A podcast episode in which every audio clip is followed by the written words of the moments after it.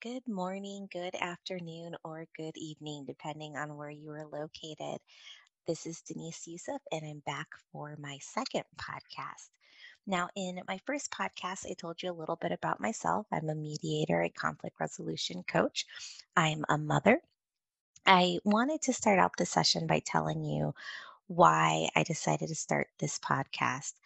When I had my baby boy, I looked at him and thought, oh my goodness, you're the most amazing thing ever.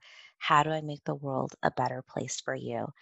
Throughout my pregnancy, throughout his short life span, he's about 15 months now. We have been so blessed with people being so kind and generous, offering advice, helping out whenever I was juggling being a new mom, working, volunteering, all of the above. I say this because there's a lot of negativity that we see, but there's also always a lot of good. And sometimes it's very open and obvious, and other times you need to look for it a little bit, but it's there. And I think if we start reducing the conflict in our lives and reducing conflict between each other, it'll go a long way to reducing that negativity that we see. Now, in the first session, I did talk about being your best self, and I want to dig into that a little bit deeper today. Some of you may practice yoga or Pilates, or you may practice meditation already. Some of you may journal. I always recommend that you find what works for you. A lot of people that I know, it's simply just sitting outside and getting some fresh air or just opening the window taking in a few breaths of fresh air to clear your mind. And that's what's important. It's clearing your mind, being able to have an open heart and being in a good frame of mind to discuss the situation so that you're taking into consideration the actions and words of the other person, but also looking at yourself. And that's one that is hard to do it's one that we skip over sometimes if we're being honest with ourselves. We don't look to see what we did to escalate or create the situation. And I mentioned that people may practice yoga, meditation, journaling, Pilates. I recommend that you find what works for you. I started yoga years ago and I practice it on and off, but what has always stayed with me, my teacher was fantastic. She would always have a meditation portion to it. And it was very simple. And I invite you to join in with me. We would close our eyes. We could either be sitting or laying down. And we simply focused on our breath.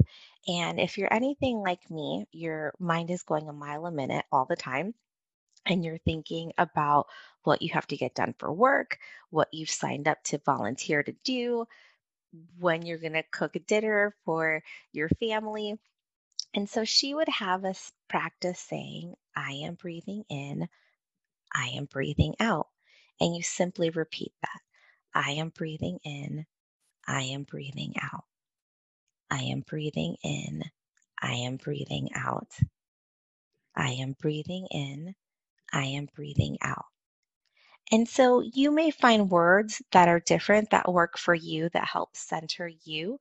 But the point is to focus on your breath, to clear your mind, to get into that state of mind where you are your better self because you can think openly and honestly and consider all sides to a situation. Journaling may work because you can write down the things that you want to say, and it helps you take a look and evaluate to see okay, are these words going to escalate or are they going to show the other person what I feel, what my needs are? Am I helping to bring understanding to the conversation? We aren't mind readers something that I say to someone may trigger a response. And I may have said something unintentionally, but based on that person's experience, it's a trigger. It upsets them, it hurts them.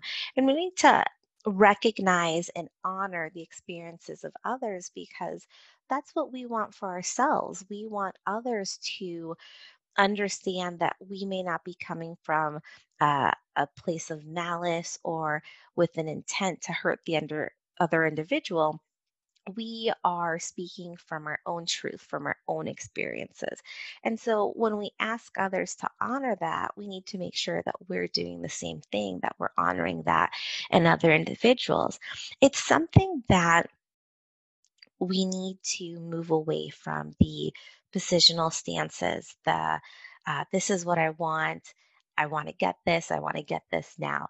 We need to start exploring how do we have conversations, dialogues with other individuals that help them understand our background, that help them understand why we have our thoughts and our ideas and why we act the way we do or say the things that we say. And that's all based on experiences. We all have unique and different experiences that are dependent on how we grew up our family, our family background, the composition of our family, the neighborhood we grew up in, the culture, the schools that we went to. Did we move? Did we stay in the same area?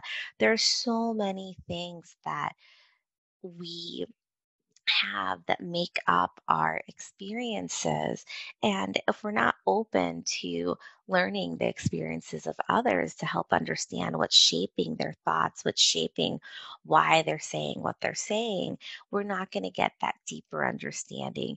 And when you're open to that, when you're open to sharing experiences and learning the narrative of someone else, their story, that's when we can start to understand them. We can pull back layers that may have seemed aggressive or that may have seemed, um, you know, to be in attack mode, or just a, layer that seemed uh, a little rash to us, a, a, layer that we thought, wow, that person didn't take my feelings into account at all. And maybe they did, but maybe based on their experience, they've had to learn to be a little bit tougher. They've had to learn to be a little bit more uh, rash, to have that bravado. And so p- pull away the layers, pull away the exterior and try and get to know the interior of the other person. My podcasts are always going to be focused on how do you maintain positive relationships. With that, you may have to evaluate is this a positive relationship? Is this one that I want to remain in? Or do I need to redefine the relationship? Do I need to set up boundaries? That's a future podcast. So, giving you a little bit of insight into other topics we'll be talking about. But again, just kind of staying focused on that being your best self. A lot of that has to do with what are you open to? What are you willing to share? And that's a hard one. It's hard to open up to others, right? If we're being honest with ourselves, there's parts of us that uh, maybe sometimes we also don't open up about to ourselves because it's something that maybe hurts us or causes us shame or maybe we have tried to put it into the background and that's our way of moving forward. And so there's a lot that goes into being your best self, what you can offer others, because you have to be able to offer that to yourself. Forgiveness is something that I talk a lot about at my workshops. And one of the, the key things is that forgiveness is for you, letting go of that pain, letting go of that anger. Think about how much time you've spent or invested in holding on to that, or, you know, how it affects how you treat others or how you've been able to move forward in life. So that's something that I want to bring up. If you need help, there are a lot of resources online. There are a lot of mental health coaches. There's online services, online providers, therapists. There's no shame in that. And I think we're trying to move away from that. You see the ads, you see people post things on Facebook or on other social media platforms, but we need to really believe it and know that there is no shame in seeking help, maybe to move forward with things that have happened to us in the past, or just learning how to better deal with things. And uh, depending on your cultural background, there might be a little bit of stigma with that. It might just be something that you're not comfortable with, you're not familiar with. But there is, I just want to reiterate, no, no shame in getting help, seeking a therapist. One of the reasons I also launched this podcast is to be able to just speak to more people because with COVID, a lot of us are staying home. I hope that you're taking advantage of all of the wonderful video platforms that you can use, social media, just plain old picking up the phone and giving someone a call, texting them, but we are getting a little bit more isolated. So I always like to say it's physical distance, not social distance. You can still reach out, you can still connect with other individuals. But I'm bringing up the mental health piece because I think that if you don't address that piece, you're not going to be able to move forward with being your best self. And I especially want to address it and bring it to light because because I know that there are people who struggle, people who are feeling even more isolated right now. And because of maybe some perceived stigma or shame, they're not reaching out for help. And that to me is very sad. I, I would urge and encourage all of my listeners to please, if you need assistance, to reach out. Again, it's a time where if you do allow yourself to get socially distant, you could become lonely. And that leads to you kind of going into yourself. And it could lead to you not being able to reach out and connect with others. And so we want to avoid that. You want to make sure that you are taking care of yourself, taking care of your mental health, taking positive steps to move forward. Forgiveness, as I mentioned, is a key piece to conflict resolution, but you need to be willing to forgive yourself for anything that you feel that maybe has caused you shame, something that you've done that wasn't right, or an action that you'd like to remedy. Now, you can ask for forgiveness. Know that giving forgiveness is in the hands of the other person. But you take that first step. You're doing it for you. Now, the other thing too, and this is uh, something that is brought up in, in other workshops, other conversations that I've been a part of, but would you speak in this manner to a loved one? Would you withhold forgiveness from a loved one? The answer is no, which I suspect is going to be the answer, then make sure that you're treating yourself with that same kindness, compassion, and grace. Make sure that you are able to allow for forgiveness of yourself because that's going to be a key component in conflict resolution and being able to forgive the other individual. If you're not able to forgive yourself, you're not going to be able to extend that to the other individual. And the other thing, too, is we're still expected to live this fast paced life, even though we are being physically distant from others. Things have shut down. We're not able to move about the way that uh, we traditionally have in the past. And so, allowing grace for the fact that you might need more time for things. You might need more time to allocate to your family, more time to allocate to reaching out to others, whereas before you may have been able to uh, have your weekly coffee with your friends. Now you have to do that virtually. And so you may not be able to do it every week. Now you have to do it every other week, allowing for the fact that things have changed and so things may not be as consistent or as quick. I think we're all used to getting things right away, things being quick, quick, quick.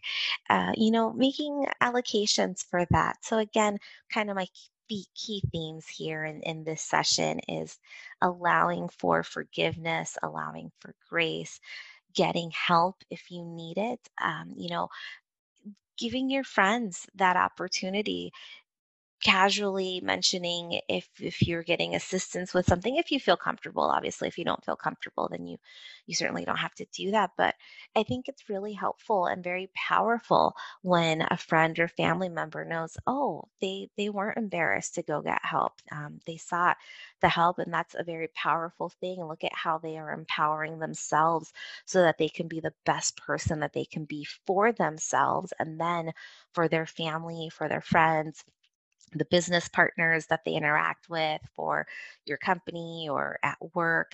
It's very empowering. And I think it also serves as an empowerment for others to see you step up to the plate and do that for yourself. I always marvel at uh, the courageous women and men that that uh, are open about things that they have dealt with and sharing their past struggles and how they've overcome that sharing when they've had to go to therapy sharing when they've uh, gotten coaching for specific aspects of their life whether that be conflict resolution or uh, for their businesses. It's always great to see that because you see that people are taking the positive steps to move forward, empower themselves, and be their best self. And it motivates you, motivates you, and you think, wow, if they're doing it, I, I should be able to, to carve out the time, even if it's just 10 minutes a day to focus on yourself. And that's something that I'd like to in part on you. Uh, I mentioned that I am a new mom and I'm a little bit older for being a new mom.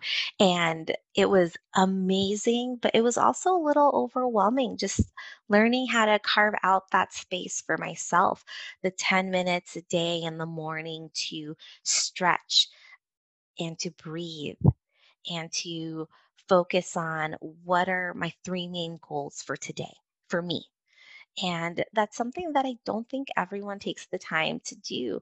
So make sure that you are carving out that time for yourself. It's very important. No one else is going to do it for you. Not because they don't care for you, but because they can't. That's something that you have to do for yourself. And imagine, imagine the difference between, and this is a little bit of an inside joke between myself and my friends, but when you're hangry, uh, to us, that is when you are hungry and you are now starting to get crabby as well.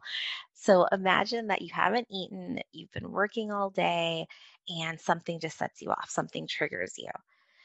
Compare that to someone says something that is a trigger to you, but you have been taking care of yourself throughout the day. You've been having your regular meals. You took a little bit of a five minute stretch break in the morning and also in the afternoon. Your responses are going to be very different. And that's why that's the first tip. And the thing that I focused on in my first two podcasts is being your best self. What does that look like and what does that mean to you? I can give you tips based on what I teach during my workshops, what others have told me during the workshops, I've have worked for them but it really is about you and finding what works for you and i invite you to to share that. Uh, someone reached out to me after listening to my first podcast and asked if listeners could submit questions please do. My email is denise.yusuf at gmail.com and you'll find my name on the artwork to the podcast. Feel free to, to go on my, my Facebook page for Denise Yusuf Mediations or Instagram, Denise Yusuf Mediations, if you're more comfortable and sending me a message that way. Feel free to submit questions. I'm happy to tackle any challenges that uh, any of you are going through and offer just words of advice and things that I've learned again through my mediations, through my workshops, and through my own research into conflict resolution.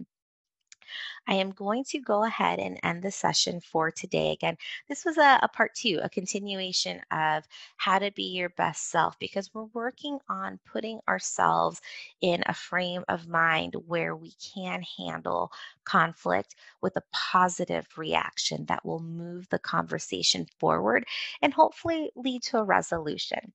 With that, I will let you go and I look forward to having you all listen to my third podcast. Have a wonderful day, everyone. Goodbye.